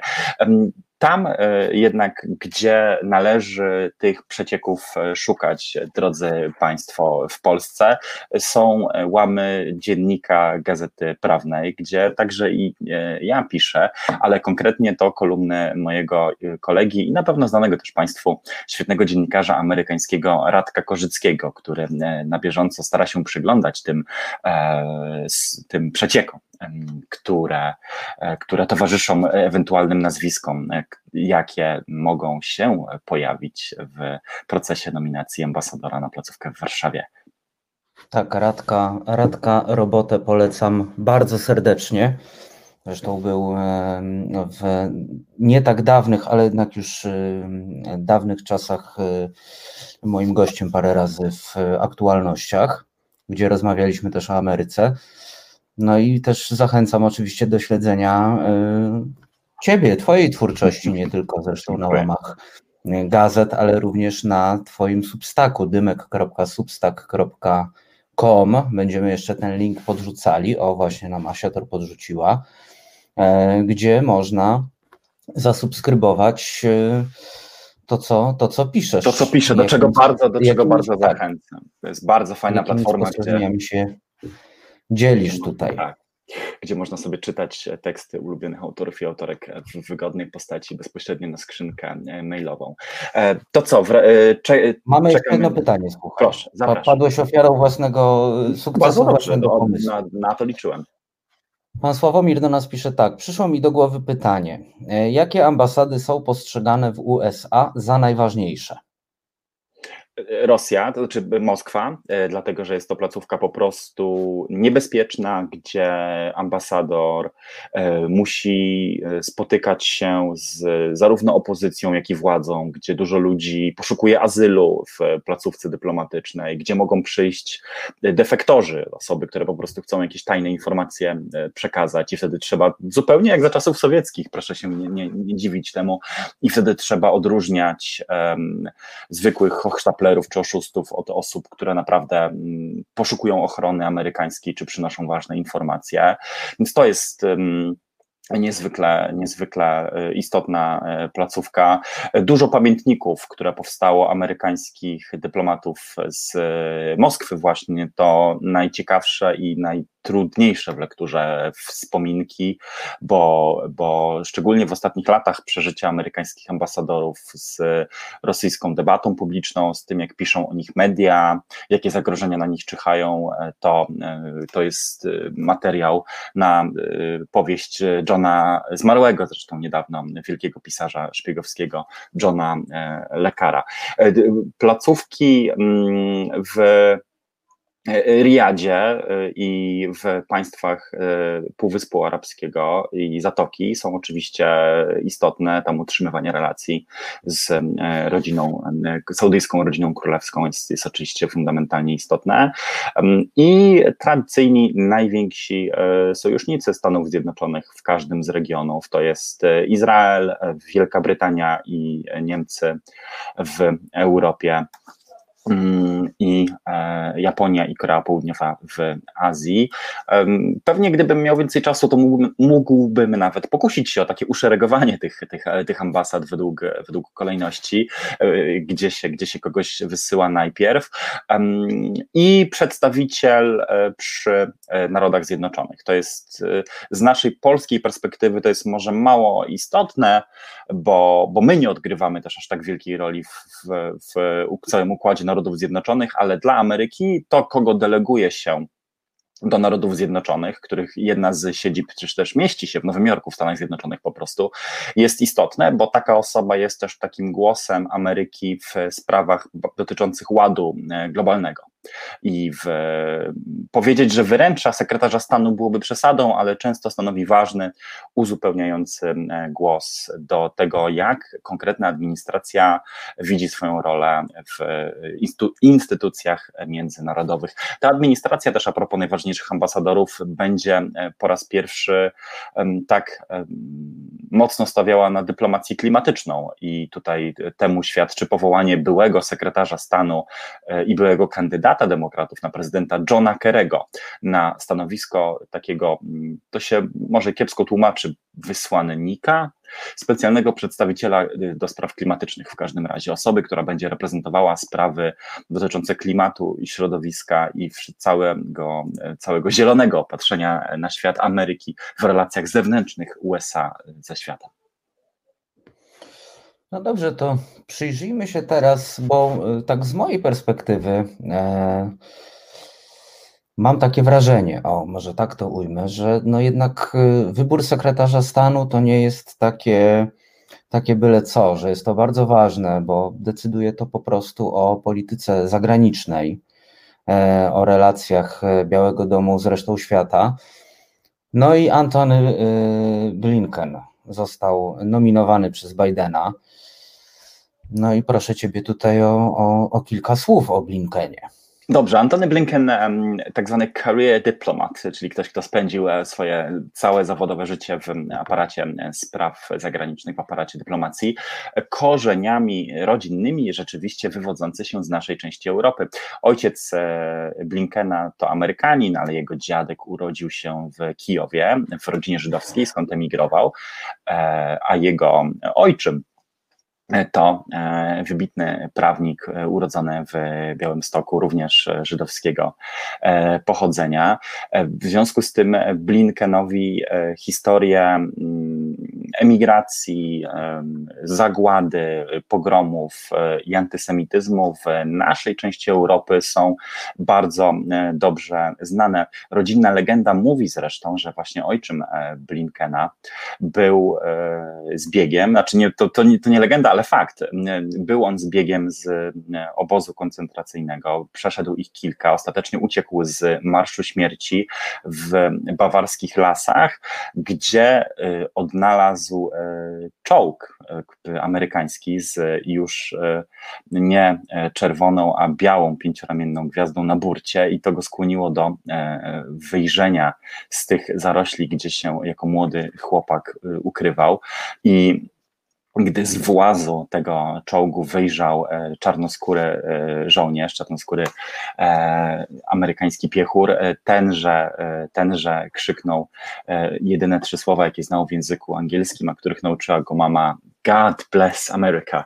E, I tak też po, e, po latach tułaczki e, obozowej, następnej emigracji do Australii, skończył najlepsze amerykańskie szkoły, wylądował w końcu na Sorbonie, gdzie poznał matkę Blinkena w latach, przełomie lat 60 70 wówczas młodą rozwódkę i wziął pod skrzydła dzisiejszego dzisiejszego sekretarza stanu. E, a mówię o tym wszystkim właśnie dlatego, że e, legenda rodzinna Blinkena i to, jak on sam o sobie mówi, wskazuje bardzo mocno na te doświadczenia rodzinne, na tę historię bardzo trudną, jako motor jego poglądów na świat, jego wizji świata, w której Ameryka, zupełnie jak ten e, czołgista przed 75 laty, musi odgrywać e, rolę e, światowego policjanta, kogoś, kto broni słabszych i kto zawsze, nawet w najtrudniejszej godzinie, wyciągnie pomocną dłoń. To taki wyidealizowany bardzo mocno obrazek, to taka, taka wizja tej dobrotliwej, hegemonii, jak się kiedyś mówiło, amerykańskiej, e, ale wydaje się, że Blinken w ten, w ten, w ten mit, w, ten, w tę ideę wierzy naprawdę i bardzo mocno. W jego słowach mm, wizja Ameryki jako kraju, który mm, jest strażnikiem globalnej demokracji i kimś takim tworem, który pilnuje porządku na świecie i wstawia się zawsze w obronie słabszych, jest bardzo silna. To jednak niestety, e, choć brzmi e, bardzo dobrze i przyjemnie dla ucha wielu, ma oczywiście swoją mroczniejszą stronę, bo historia interwencji Ameryki w, e, pod koniec XX i w XXI wieku wcale nie jest taka jednoznaczna i nie, nierzadko te e, wojenne skapady w, e, wydawa, w obronie słabszych, jak miało to być, które miały przynieść demokrację i prawa człowieka w najdalsze regiony świata, kończyły się wielką tragedią, humanitarną katastrofą i przyciągającymi się na całe dekady krwawymi konfliktami zbrojnymi, destabilizującymi całe regiony. A Blinken właśnie e, był tym politykiem, e, który swego czasu e, wspierał bardzo interwencjonistyczną politykę. Jako młody doradca Bidena jeszcze przygotował dla niego stanowisko popierające wojnę z Irakiem. Następnie, gdy służył w administracji Baracka Obamy, był tym politykiem, który wspierał interwencję w Libii i Syrii. Ostatecznie do y, żadnej z nich na taką skalę, nie, jaką, y, jak w Iraku nie doszło. Obama wycofał się w pół kroku, ale Blinken był tym młodym doradcą, który nalegał na to, który mówił, że interwencja i w Libii, i w Syrii to bardzo dobry pomysł. Był on wreszcie tym politykiem, który pomagał kształtować amerykańską strategię wobec tak zwanej arabskiej wiosny, e, którą to arabską wiosnę, zresztą niedawno obchodziliśmy jej dziesiątą rocznicę, no, również można oceniać dwuznacznie, bo z jednej strony był to ruch, który wypływał z takich szczerych, demokratycznych, mm, e, a na pewno antyautorytarnych dążeń mm, społeczeństw mm, Afryki Północnej i Półwyspu Arabskiego, ale ostatecznie demokracja to się uchowała po tej arabskiej wiośnie tak wyłącznie w Tunezji i, i, i może częściowo, i może częściowo w, w, w Egipcie, we wszystkich innych krajach, gdzie, gdzie doszło do tych rozruchów, to dzisiaj albo państwa nie ma, jak w Libii, albo trwa krwawa wojna domowa, która zakończy się prawdopodobnie zwycięstwem i tak urzędującej dyktatury, jak w Syrii, e, albo poskutkowała zacieśnieniem się władzy władzy reżimu, jak w kilku innych państwach, więc, więc ta arabska wiosna też ma swój skomplikowany bilans. A Blinken w tych wszystkich sprawach był politykiem dużo bardziej na prawo niż e, chciałaby widzieć to e, nowa e, amerykańska demokratyczna e, lewica e, i niż w ogóle jego wizerunek takiego humanitarysty, człowieka wielkiej pokory, mm, takiego no właśnie archetypicznego wręcz e, żydowskiego prawnika, polityka i człowieka, człowieka wielkiej wrażliwości by wskazywała. No to, to nie był gołąbek, to był raczej e, pomimo tego przyjaznego wizerunku e, jastrząb polityki zagranicznej, przynajmniej jak na skalę, jak na skalę demokratów. Czyli twardy gracz. Jest to, jest to zdecydowanie twardy gracz. Zdecydowanie ten jego miły e, wizerunek i łagodna powierzchowność i styl bycia, moim zdaniem skrywają twardego gracza i kogoś, kto e, w obronie ideałów amerykańskich nie będzie, wydaje mi się, skłonny e, grać łagodnie. I to w tym sensie, bo musimy przecież do Polski nawiązać, mm, to także nie jest najlepsza wiadomość dla e, administracji, dla rządu Prawa i Sprawiedliwości, dla rządu Zjednoczonej Prawicy, bo administracja Bidena takie zagadnienia jak obrona praworządności, obrona wolności słowa, obrona e, praw kobiet i mniejszości seksualnych i w ogóle cały pakiet wolności obywatelskich traktuje śmiertelnie poważnie i uważa, że olbrzymim błędem ostatnich lat było to, co oni nazywają izolacjonizmem. Czy był to izolacjonizm naprawdę możemy dyskutować, ale to, co oni uważają za izolacjonizm ekipy Trumpa, czyli właśnie wycofanie się z tego języka i retoryki obrony praw człowieka, wycofania się z tej takiej przewodniej roli Ameryki, która w każdym miejscu świata mówi, e, jak powinno być, jakich praw należy przestrzegać, jak rozumieć wolność i gdzie stawiać jej granice. E, my, jeżeli polska władza, jeżeli e, ekipa premiera Morawieckiego chce utrzymać swój kurs wobec mniejszości, wobec mediów i wobec Europy, z pewnością się na granicę stawianą przez Blinkena prędzej czy później natkniemy, bo e, Biden i jego administracja, tu się powtórzę, naprawdę chcą dla Ameryki te moralne demokratyczne przywództwo odzyskać. I ja doskonale wiem, i Państwo też wiedzą, że to nie jest mm, neutralne pojęcie. Znaczy, my też wiemy, że za tą dobrotliwą hegemonią Ameryki również skrywają się nierzadko brutalne interesy, e, ale to jest dla dyplomacji drugorzędne. Ameryka, gdy będzie chciała odzyskać palmę pierwszeństwa e, jako kraj, który demokracji i praw człowieka broni, to postawi na swoim, a na pewno na swoim e, postawi Antony Blinken, którego cała tożsamość polityczna, którego cała historia i e, biografia wywodzi się dokładnie z tej historii e, prześladowań, emigracji i walki o słabszych, których, których w jego przekonaniu Ameryka powinna niezależnie od wszystkiego bronić i nieść na kompromisy.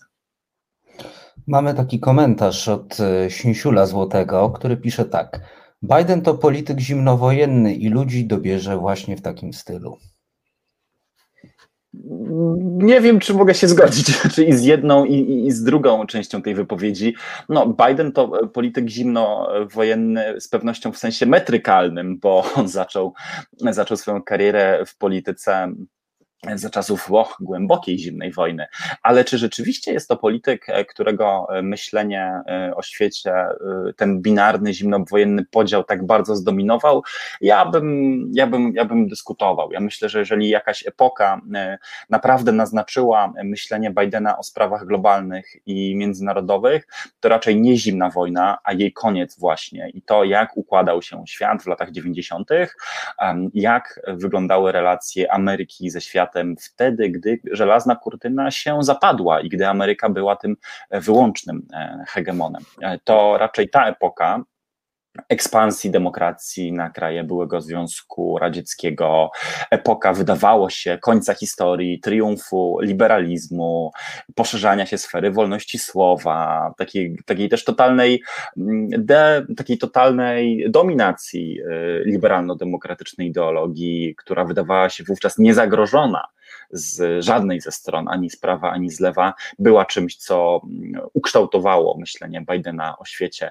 A co do jego ludzi, e, no to już wydaje mi się mm, w ogóle trudno powiedzieć, żeby tutaj zimna wojna była jakimś kluczem, bo Biden z racji swojego wieku, prawdę mówiąc, właśnie z racji tego, że jest po prostu politykiem niezwykle doświadczonym, żeby nie powiedzieć e, wprost starym, e, raczej stawia na dużo młodszych, e, dużo młodszych od siebie polityków demokratycznych. Tam w jego gabinecie już wiemy, pojawi się Pete Buttigieg, znany Mayor Pete, burmistrz małego miasteczka South Bend w stanie Indiana, bardzo młody polityk. Pojawi się Deb Holland, pierwsza na tak wysokiej pozycji w gabinecie przedstawicielka e, rdzennych Amerykanów. E, pojawi się e, kilka, nie pamiętam już teraz niestety nazwiska osoby typowanej na sekretarza Departamentu Środowiska, ale to też jest polityk młodszego pokolenia. Tam będzie, tam poza weteranami administracji Obamy, którzy w różnych rolach się oczywiście pojawią, nie będą będą dominować politycy, e, którzy, którzy pamiętaliby zimną wojnę. Zresztą sam Blinken jest, jest, jest takim politykiem, który w latach 80. E, nie interesował się tym, co działo się za żelazną kurtyną, bo kończył elitarną szkołę w Paryżu i był takim amerykańskim rockmanem w, w bardzo romantycznych e, europejskich okolicznościach zażywał bohemiarskiego stylu życia.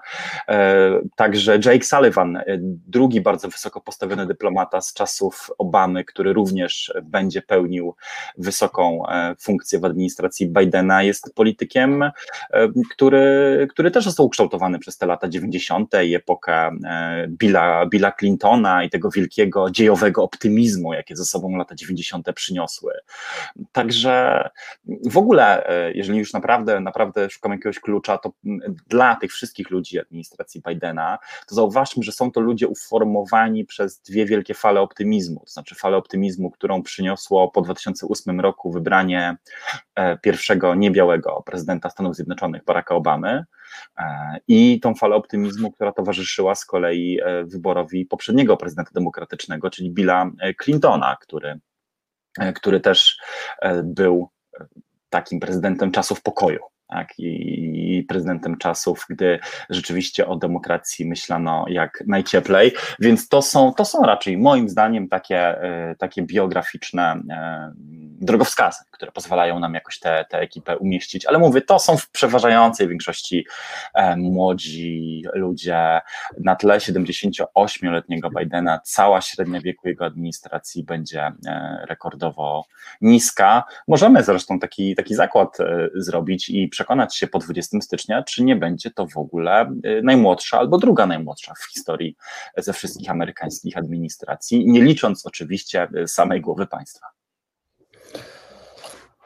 Ja się chyba czuję przekonany, więc, e, więc chyba się nie będę zakładał, ale może Sinsiul Złoty się będzie chciał z Tobą założyć, to wtedy byśmy to po 20 stycznia sprawdzili, spotkalibyśmy się e, wtedy, żeby pogadać o, o tym, jak rzeczywiście będzie to wyglądało.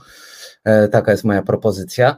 Ale wiesz co, tak słucham, słucham, podkreśliłeś kilkukrotnie że to jest, będzie że to prawdopodobnie będzie najmłodsza e, e, reprezentacja e, polityczna i tak sobie myślę, że ostatnio bardzo, bardzo takim eksploatowanym słowem jest dziaderstwo i chęć mm. odejścia od dziaderstwa, więc chciałem Cię tak trochę wtykając kij w mrowisko zapytać, czy, czy taka młoda ekipa może być taką oznaką topnienia tego dziaderstwa w polityce?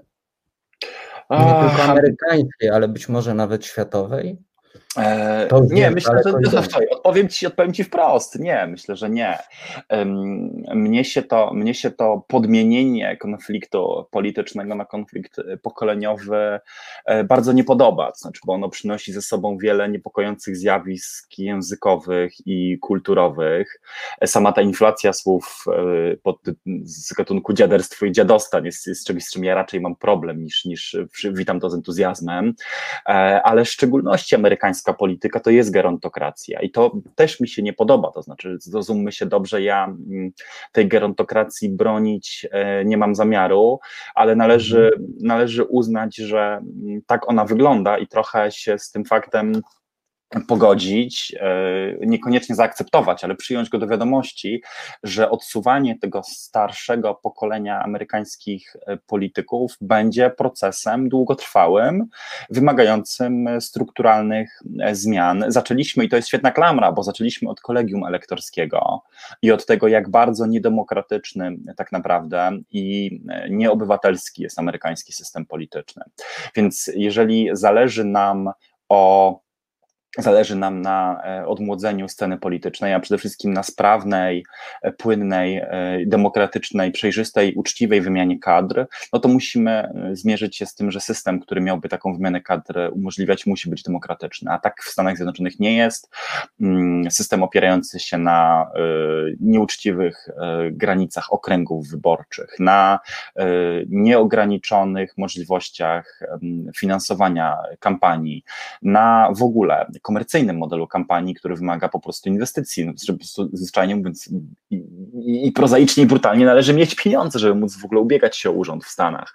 Mm, system, który mm, tak naprawdę premiuje wyłącznie dwie duże partie polityczne w skali całego kraju i utrudnia e, walkę o mandat e, posłom niezależnym. To jest masa tych, masa, olbrzymia masa ustrojowych przeszkód e, nie pozwala na lepszą wymianę kadr i płynniejszą, płynniejszą po prostu cyrkulację pokoleń w amerykańskiej polityce. I tutaj, tutaj leży pies pogrzebany, bo samo wypchnięcie kilku e, Matuzalemów w rodzaju e, Bidena po prostu w niczym nie pomoże, jeżeli system pozostanie e, skrzywiony i fundamentalnie niesprawiedliwy. A tak w Stanach Zjednoczonych jest. I jedna jaskółka w postaci Aleksandrii Ocasio-Cortez, niespełna 30-letniej reprezentantki z Bronxu, po prostu wiosny w tym przypadku nie czyni.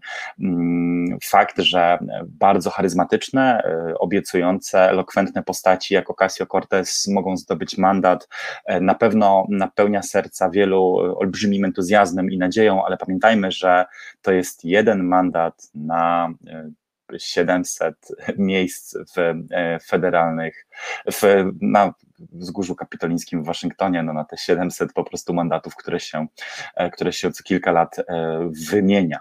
To jest po prostu, to jest po prostu mało.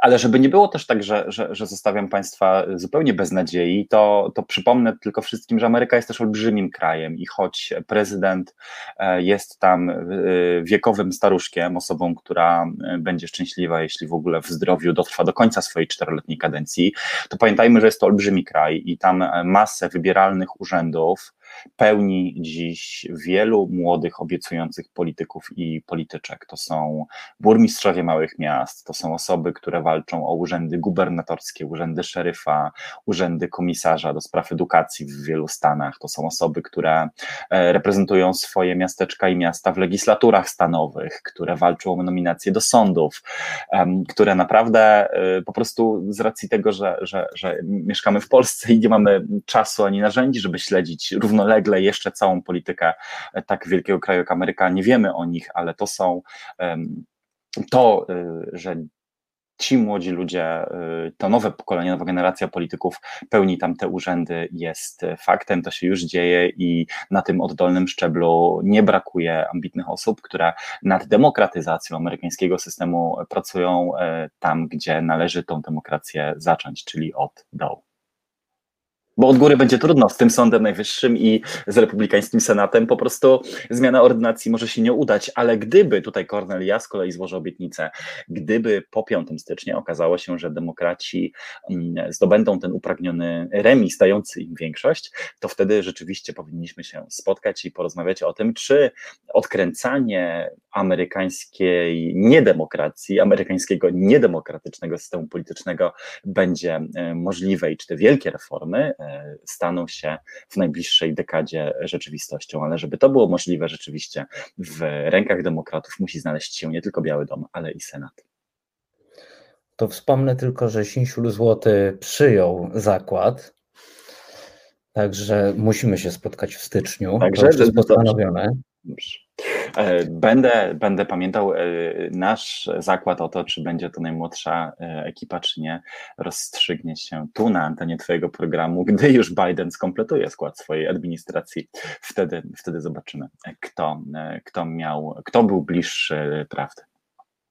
Widzki widzowie mogą to potraktować jako zapowiedź rychłego właściwie naszego spotkania w takim razie. E, Jakubie, bardzo Ci dziękuję. Przypominam, że można Cię przeczytać na dymek.substack.com. Tak, na bardzo adresie, zachęcam. Na, pod adresem, który widzą Państwo na, na ekranach, w tej takiej belce pod naszymi e, główkami. Zachęcam do kliknięcia i zapisania się, aby otrzymywać moje teksty. Wiesz, y, to nawet ja, ja pozachęcam jako użytkownik, bo ja, ja jestem zapisany cały czas, także ja, ja gorąco polecam jako osoba, która już zasubskrybowała. Także nie tylko twórca się poleca, ale też, też ja polecam twórcę. I cóż, bardzo Ci dziękuję. E, ja również dziękuję za tę rozmowę. Bardzo było miło. Życzę Ci udanego programu a, i nie zobaczymy. A dla mnie było już. bardzo pouczająco. Cieszę się. Mam nadzieję, że nie popłynąłem za bardzo w kierunku wykładu, ale jakoś tak mnie sprowokowałeś tym pytaniem o kolegium elektorskie, że rzeczywiście musiałem zrobić wycieczkę w głęboką amerykańską historię. Tym niemniej dziękuję Ci bardzo i składam wszystkim też życzenia spokoju i dobrze spędzonego rodzinnego czasu i wszystkiego dobrego Y, na nadchodzący nowy rok. Gorszy raczej nie będzie, to byłoby bardzo trudne.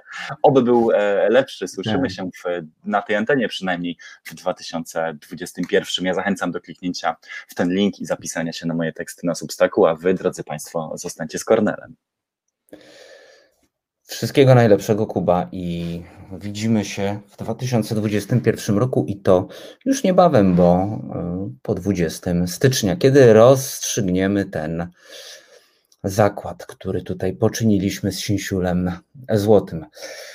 Kochani, chwila oddechu, bo skończyła mi się woda w kubku, także Aśka Was e, zostawi z e, jakąś dobrą muzyką.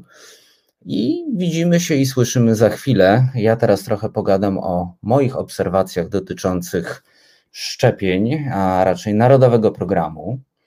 E, I Asia mówi, że będzie znowu Kai, e, Kagiuma, Kagiuma.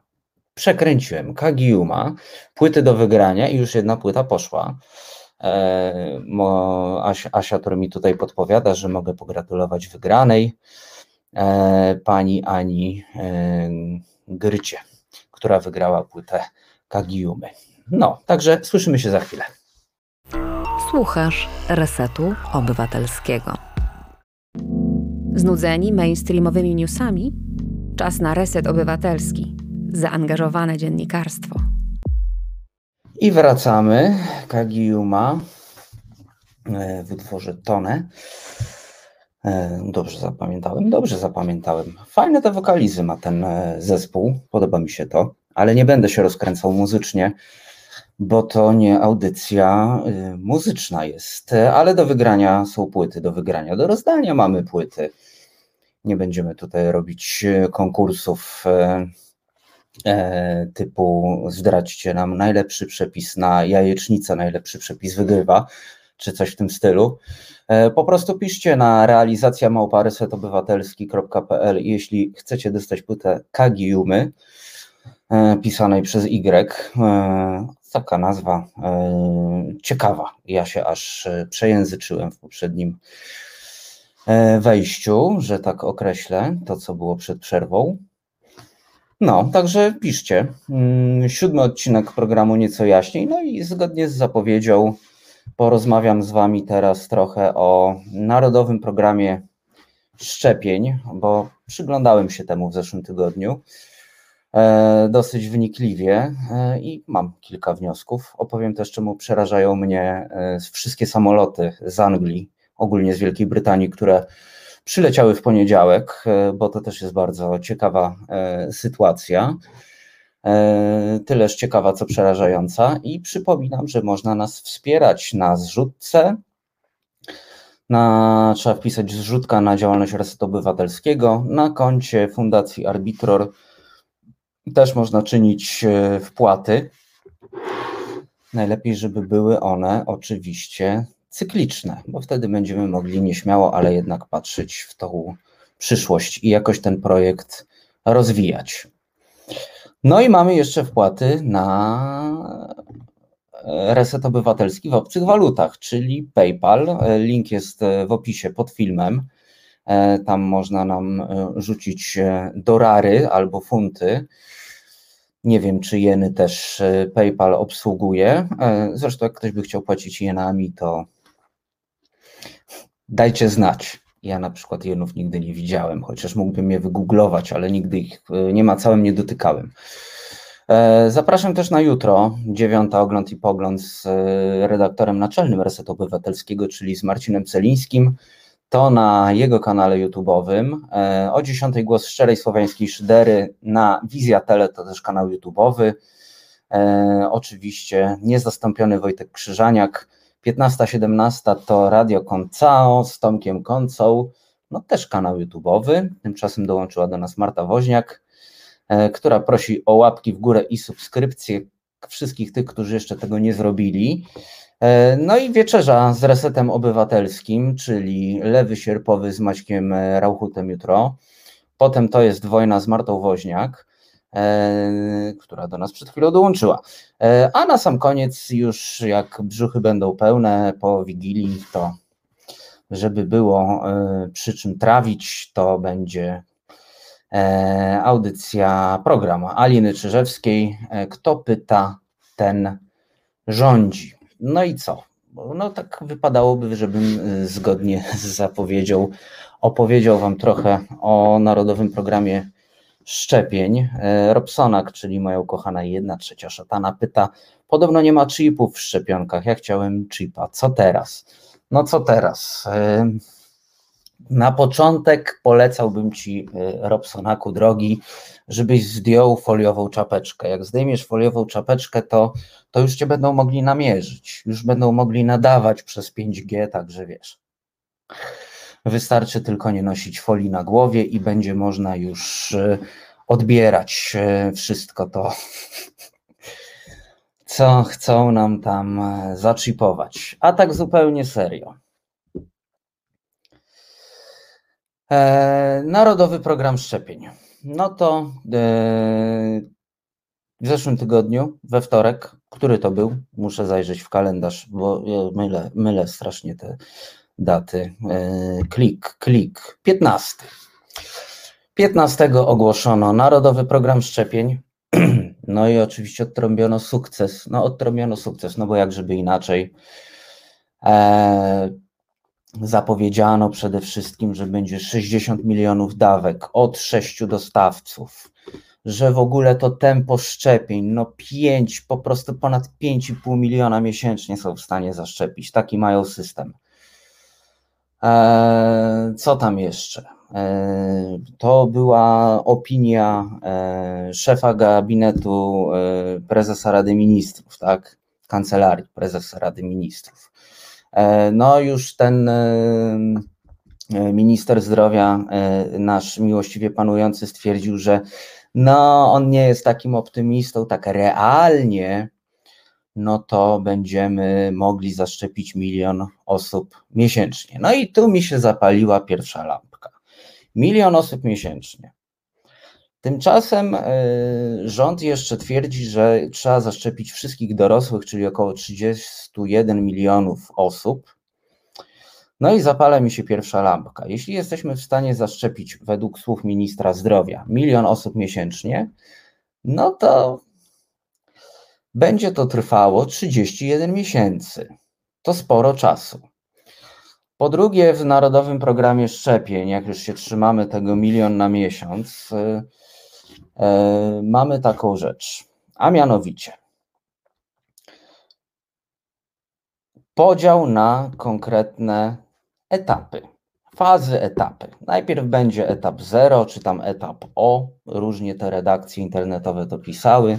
Zakładam, że jest to etap zerowy, czyli szczepimy medyków. No i jak zaszczepimy medyków, co ma trwać mniej więcej miesiąc, no to będziemy szczepić resztę. Więc pozostaje nam etap pierwszy, etap drugi i etap trzeci.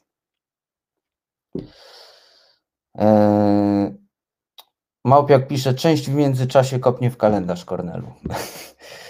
eee, no, to jest, to jest osobna kwestia. No ale mamy milion na miesiąc, mamy 31 milionów osób do zaszczepienia, czyli 31 e, milionów. No i w pierwszej kolejności, w tym etapie pierwszym, e, lecimy z osobami powyżej 60 roku życia, nauczycielami, służbami mundurowymi, w tym e, z wojskiem.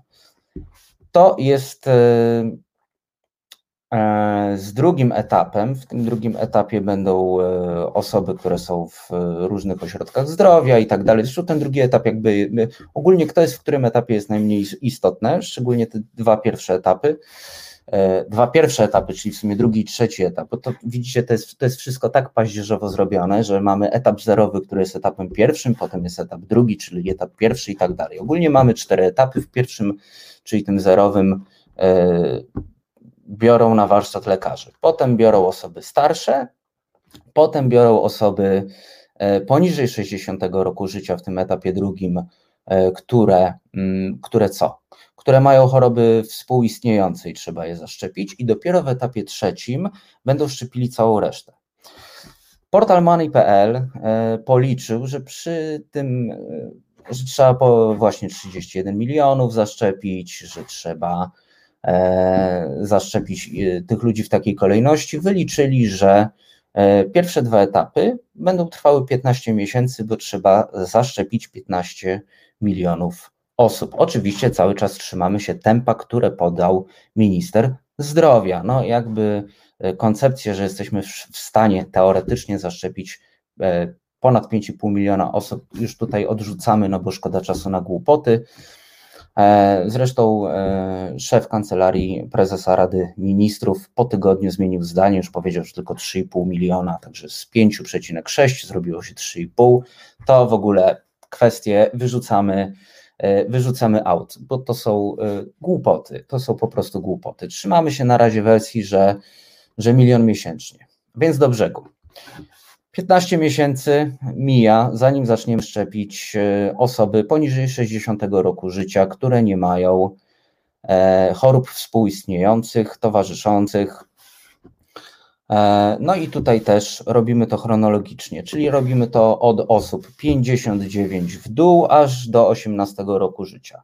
No i tak na dobrą sprawę, biorąc pod uwagę jeszcze kilka wtop, które przecież się zdarzą, wychodzi na to, że, e, że no tacy ludzie po trzydziestce, czyli w tym e, wieku reprodukcyjnym, tak top, będą szczepieni gdzieś na przełomie 2022 i 2023 e, roku. Jeśli utrzymamy ten trend szczepienia miliona osób na każdy milion e, szczepionek. I tu pojawia się kolejna kwestia, która mnie już zupełnie rozłożyła na łopatki. A mianowicie, tak, wiem, części z Was już przyszło do głowy, że CBOS i kilka innych e, agencji e, zrobiło też badania, kto jest chętny na szczepienia, do tego dojdziemy, spokojnie. To, to że tak powiem, na deser ale taki deser po francusku, czyli jest słodki, a potem jeszcze będą sery, bo tutaj jest kilka kwestii. No więc tak e, przyglądam się sytuacji, mamy to e, zabójcze e, tempo i w przenośni dosłownie 31 właściwie miesięcy, no ale dobra. Mamy zakontraktowanych 60 milionów szczepionek od sześciu dostawców. Jeśli dobrze się orientujecie, a jeśli nie, to już Wam tłumaczę, w poniedziałek, teraz w ten poniedziałek, który był, czyli 21, Komisja, Europejska Komisja Leków dopiero dopuściła do obrotu szczepionkę Pfizer-BioNTech jako pierwszą. Mamy zakontraktowanych, przypominam, sześć różnych podmiotów, które nam te szczepionki dostarczą. Sześciu dostawców. I tylko jednym z nich jest Pfizer, który ma nam dostarczyć 16 milionów szczepionek. No i tutaj zaczyna się niezła jazda, ponieważ, ok, Unia Europejska się spięła, no i zarejestrowali szczepionki E, zarejestrowali do obrotu szczepionki najpierw w komisji, potem e, tej komisji dotyczącej leków, potem w Komisji Europejskiej od razu też e, w poniedziałek przepchnięto ją, zatwierdzono do obrotu. No właśnie. Czyli mamy na razie zatwierdzonych 16 milionów szczepionek dla Polski z 60 milionów. Mówię tu już skrótowo, tak? Powstaje kolejne pytanie w jakim tempie i ile szczepionek jest nam w stanie dostarczyć Pfizer? W sensie ile na miesiąc? Bo to, że 16 milionów, no to już wiemy. Ale czy dostarczą na przykład 500 tysięcy, czy 200 tysięcy, czy 30 tysięcy szczepionek w przyszłym miesiącu, a może w przeciągu dwóch? Tego nie wiadomo. Tego absolutnie nie wiadomo. Więc mamy na razie dopuszczony w Europie jeden preparat, na który wszyscy są chętni. Der, y, Der Spiegel, nie, Spiegel, y, niemiecki dziennik, y, informował, że mm, Niemcy się bardzo zaskoczyli, ponieważ zarejestrowany, jakby y, Pfizer powiedział Niemcom, że będą im w stanie do końca stycznia dostarczyć 4 miliony szczepionek. A to jest sporo większy kraj niż Polska. Jest jeszcze kilka innych sporo większych krajów niż Polska. Więc jeśli dla tak dużego mm, kraju, jak nic jest tylko 4 miliony szczepionek, to ile tych szczepionek dostaniemy my? Oczywiście już w tym kolejnym etapie po medykach. No nie wiadomo. Więc tempo szczepień jest oderwane zupełnie od rzeczywistości. Druga rzecz to są te punkty szczepień. To jest kolejna rzecz, która mnie boli w tym całym narodowym programie szczepień.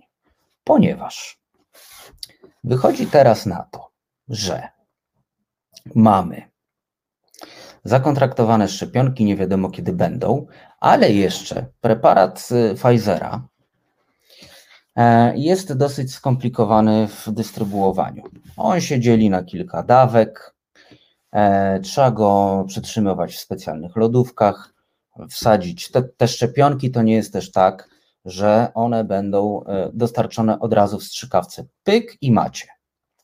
Więc to jest pierwszy problem. Drugim problemem, takim organizacyjnym, czysto organizacyjnym jest to, że skoro nie jesteśmy w stanie określić łańcucha dostaw, czyli rzucili nam przykładowo ten milion szczepionek na przestrzeni lutego i marca i nie wiemy, kiedy będą kolejne i ile, to milion szczepionek jest dla połowy z tego, dla 500 tysięcy osób.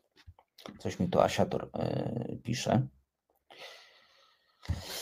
Ok, dobrze, to a propos płyt. Więc mamy pół miliona zaszczepionych na miesiąc, a nie milion.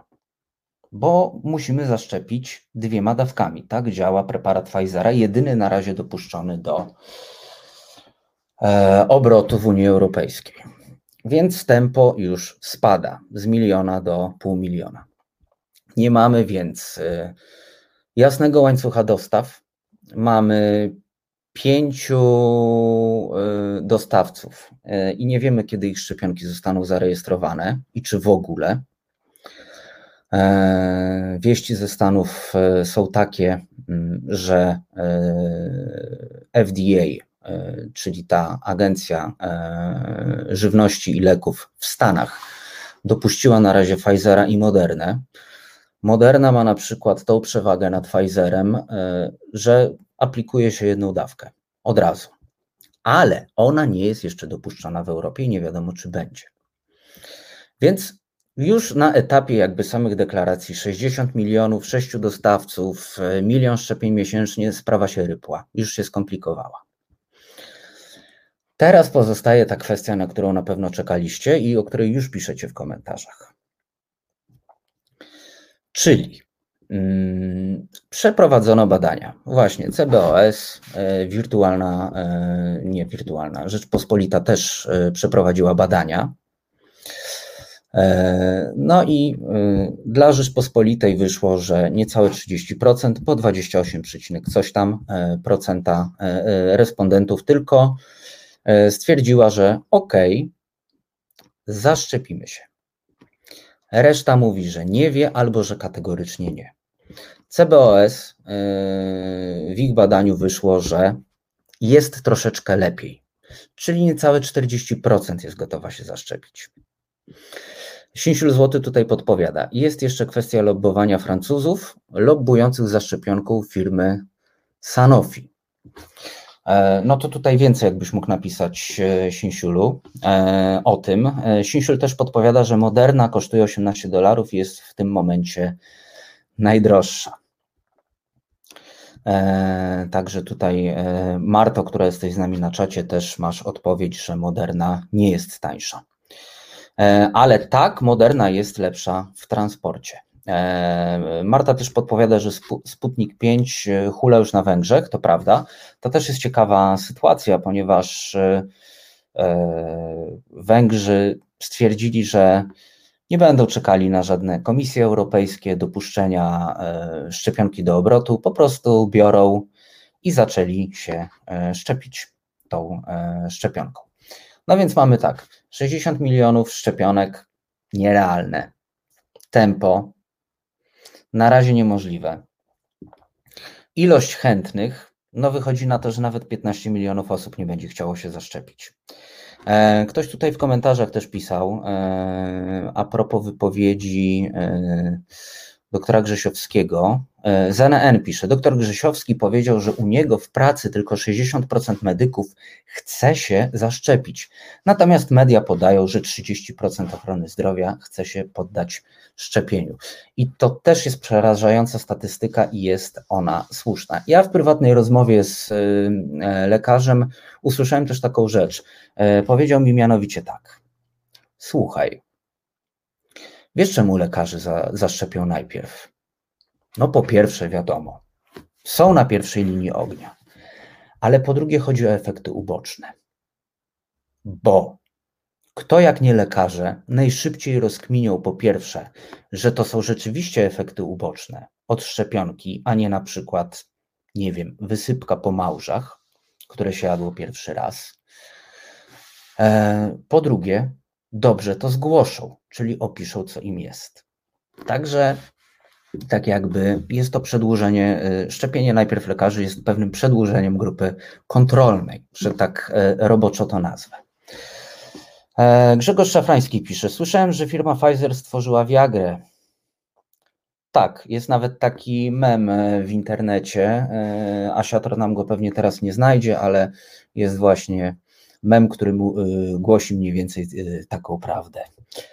E, jeśli zaufaliście nam w kwestiach e, wiagry, no to zaufajcie nam w kwestiach szczepionek. Myślę, że to całkiem niezły e, myk. Pani może napisze, Sasin zapłaci kopertami, 70 milionów styknie. No tak, ile Sasina kosztuje szczepionka? Tego nie wiadomo. Zwróciłem się do firmy Pfizer w Polsce żeby się dowiedzieć tylko a propos tempa. No i dostałem taką odpowiedź, e, tempa dostarczenia szczepionek. No i dostałem taką odpowiedź, myślę, ogólną dla wszystkich e, mediów, e, która mniej więcej jest w takim tonie. No, jesteśmy w stanie dostarczyć 50 milionów szczepionek w Europie do końca 2020 roku i ponad miliard szczepionek, tam chyba był miliard przecinek trzy e, do końca 2021 mm, roku, ale kiedy i ile nie wiadomo. Ale cały list zaczyna się właśnie od sformułowania, że to, jak się dogadaliśmy z poszczególnymi krajami, z Unią Europejską, jest tajemnicą handlową. Więc jeśli premier przyjdzie i powie, że szczepionka kosztowała tyle i tyle, to prawdopodobnie będzie łamał tajemnicę handlową, bo na przykład Pfizer nie chce tego zdradzić, nie mówi, ile te szczepionki będą kosztowały. Zresztą nie jest to chyba istotne z naszego punktu widzenia, z tego, o czym e, dzisiaj rozmawiamy. Więc mamy niejasny łańcuch dostaw, jeden jedyny preparat na razie dopuszczony w Europie. Zobaczymy, jak to się rozwinie. E, tempo szczepień, no nie wiadomo. Nie wiadomo, czy pół miliona dadzą radę zaszczepić, czy milion, czy może 100 tysięcy. E, kolejny problem to są właśnie chętni, bo nie będzie ich tak wielu. E, jakby mogło się wydawać. No i jeszcze do tego dochodzi cała ta interpretacja, e, cała ta schiza związana z fake newsami, prawda? Ludzie się boją tej szczepionki, ludzie się po prostu boją tej szczepionki, no bo to też można się spotkać z takimi opiniami, że wiecie co, za szybko ją zrobili. Za szybko ją zrobili. Tyle lat im to zawsze zajmuje. Nikt nie bierze pod uwagę tego, że przyspieszono pewne kwestie e, ze względu na e, po prostu wyjątkową sytuację. Więc można założyć, będąc optymistą, nie mówię, że nim jestem, ale będąc optymistą, można założyć, że e, po prostu się sprężyli i wszystko dobrze wyszło. No właśnie. I tak to wygląda. Więc wychodzi na to, że Narodowy Program Szczepień jest odtrąbieniem sukcesu i ogłoszeniem planu, który nie za bardzo przystaje do jakiejkolwiek rzeczywistości. No i jakby rząd już zrobił swoje, bo rząd również mówi tak. Tak, jakby cały komunikat jest taki, że no myśmy zrobili fantastyczny program, proszę Państwa. Naprawdę fantastyczny program. I to ośrodki, tu się już po prostu tam 80% po 80% ośrodków pokrywa 90 kilka procent e, zapotrzebowania kraju, 180 szczepionek od poniedziałku do piątku. Cuda na kiju. Tylko, że to nie za bardzo przystaje do, e, do realiów. Po prostu pewne rzeczy ogłoszono, zanim e, cokolwiek da się zweryfikować. No więc mamy jasny przekaz. Myśmy wszystko zrobili super ekstra. No ale już mamy winnych, gdyby coś nie wyszło. To będą producenci, bo to producenci na czas nie dostarczą nam szczepionek, albo ich szczepionki nie będą się nadawały do obrotu, więc myśmy zrobili wszystko ekstra i nie my, w razie czego jesteśmy winni.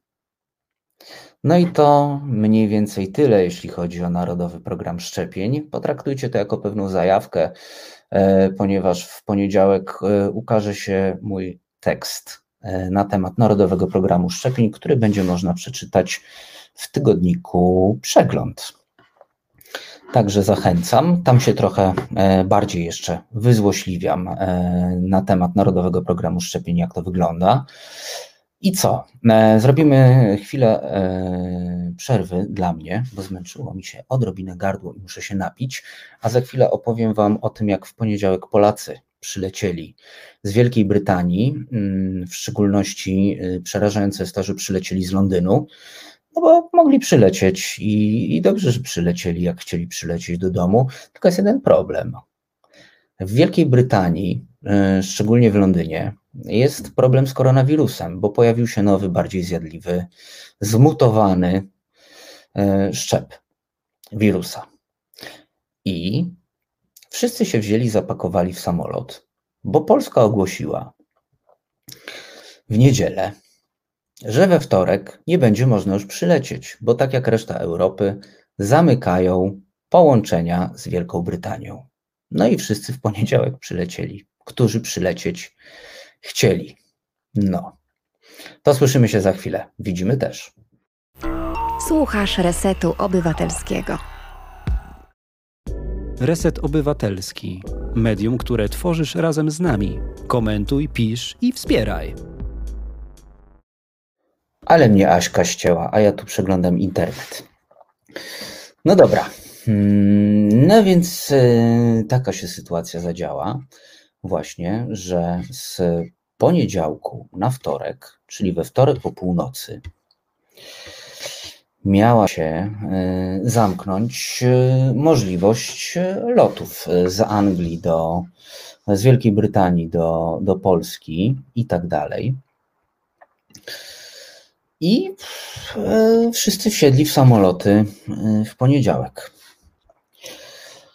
No więc mamy tak. W Wielkiej Brytanii wykryto bardziej zjadliwy szczep COVID-19, no i państwa europejskie e, zawieszają połączenie lotnicze, połączenia lotnicze z wyspami.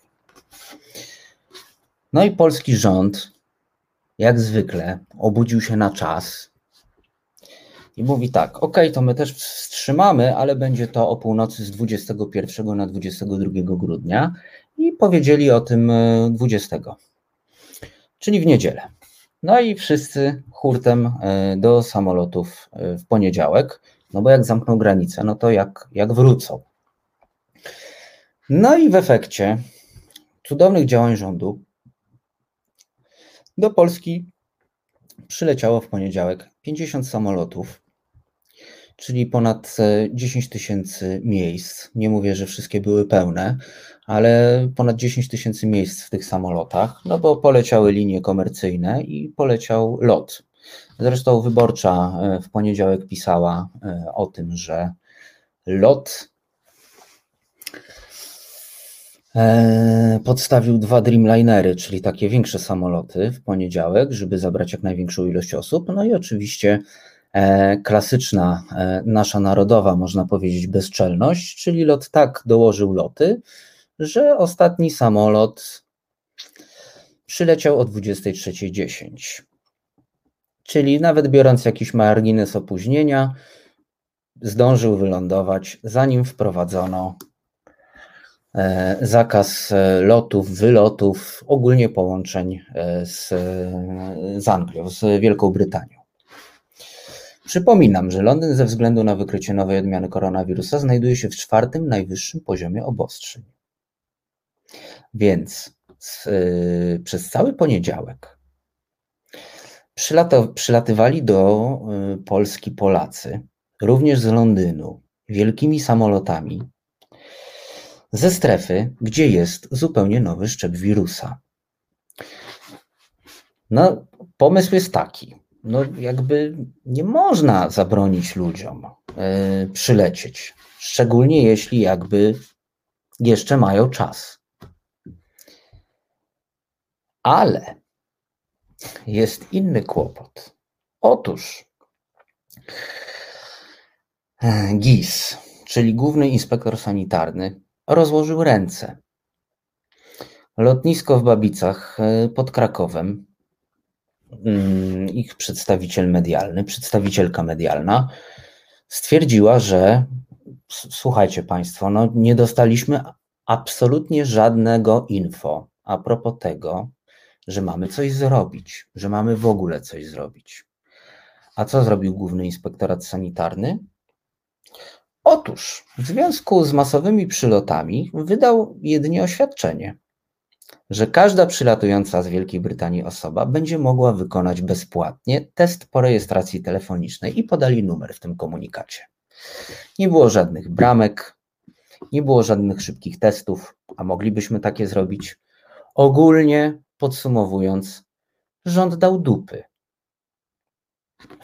Jest po 20, to mogę tak mówić. Dali po prostu dupy.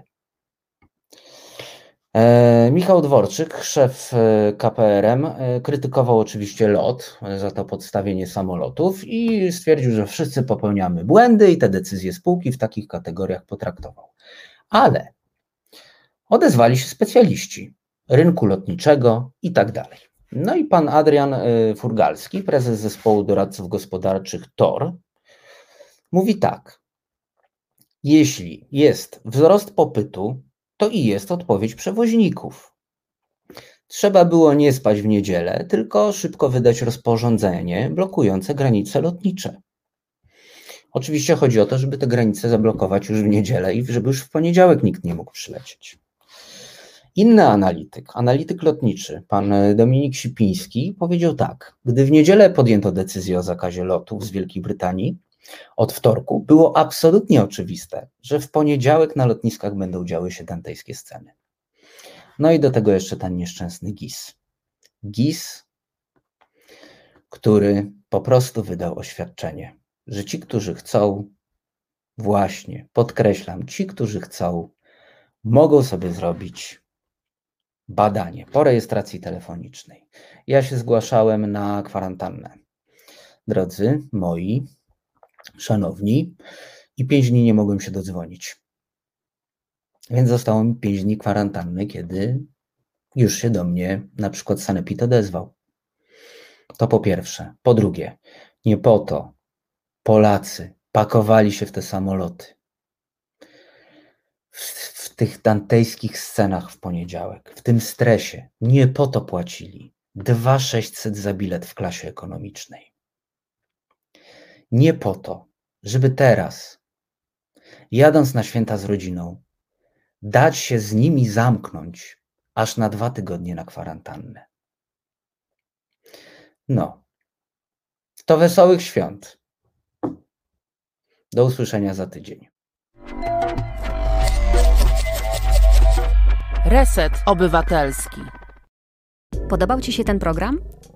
Reset to medium obywatelskie, którego jedynymi sponsorami jesteście Wy, odbiorczynie i odbiorcy. Wesprzyj nas na zrzutka.pl i pomóż budować niezależne medium.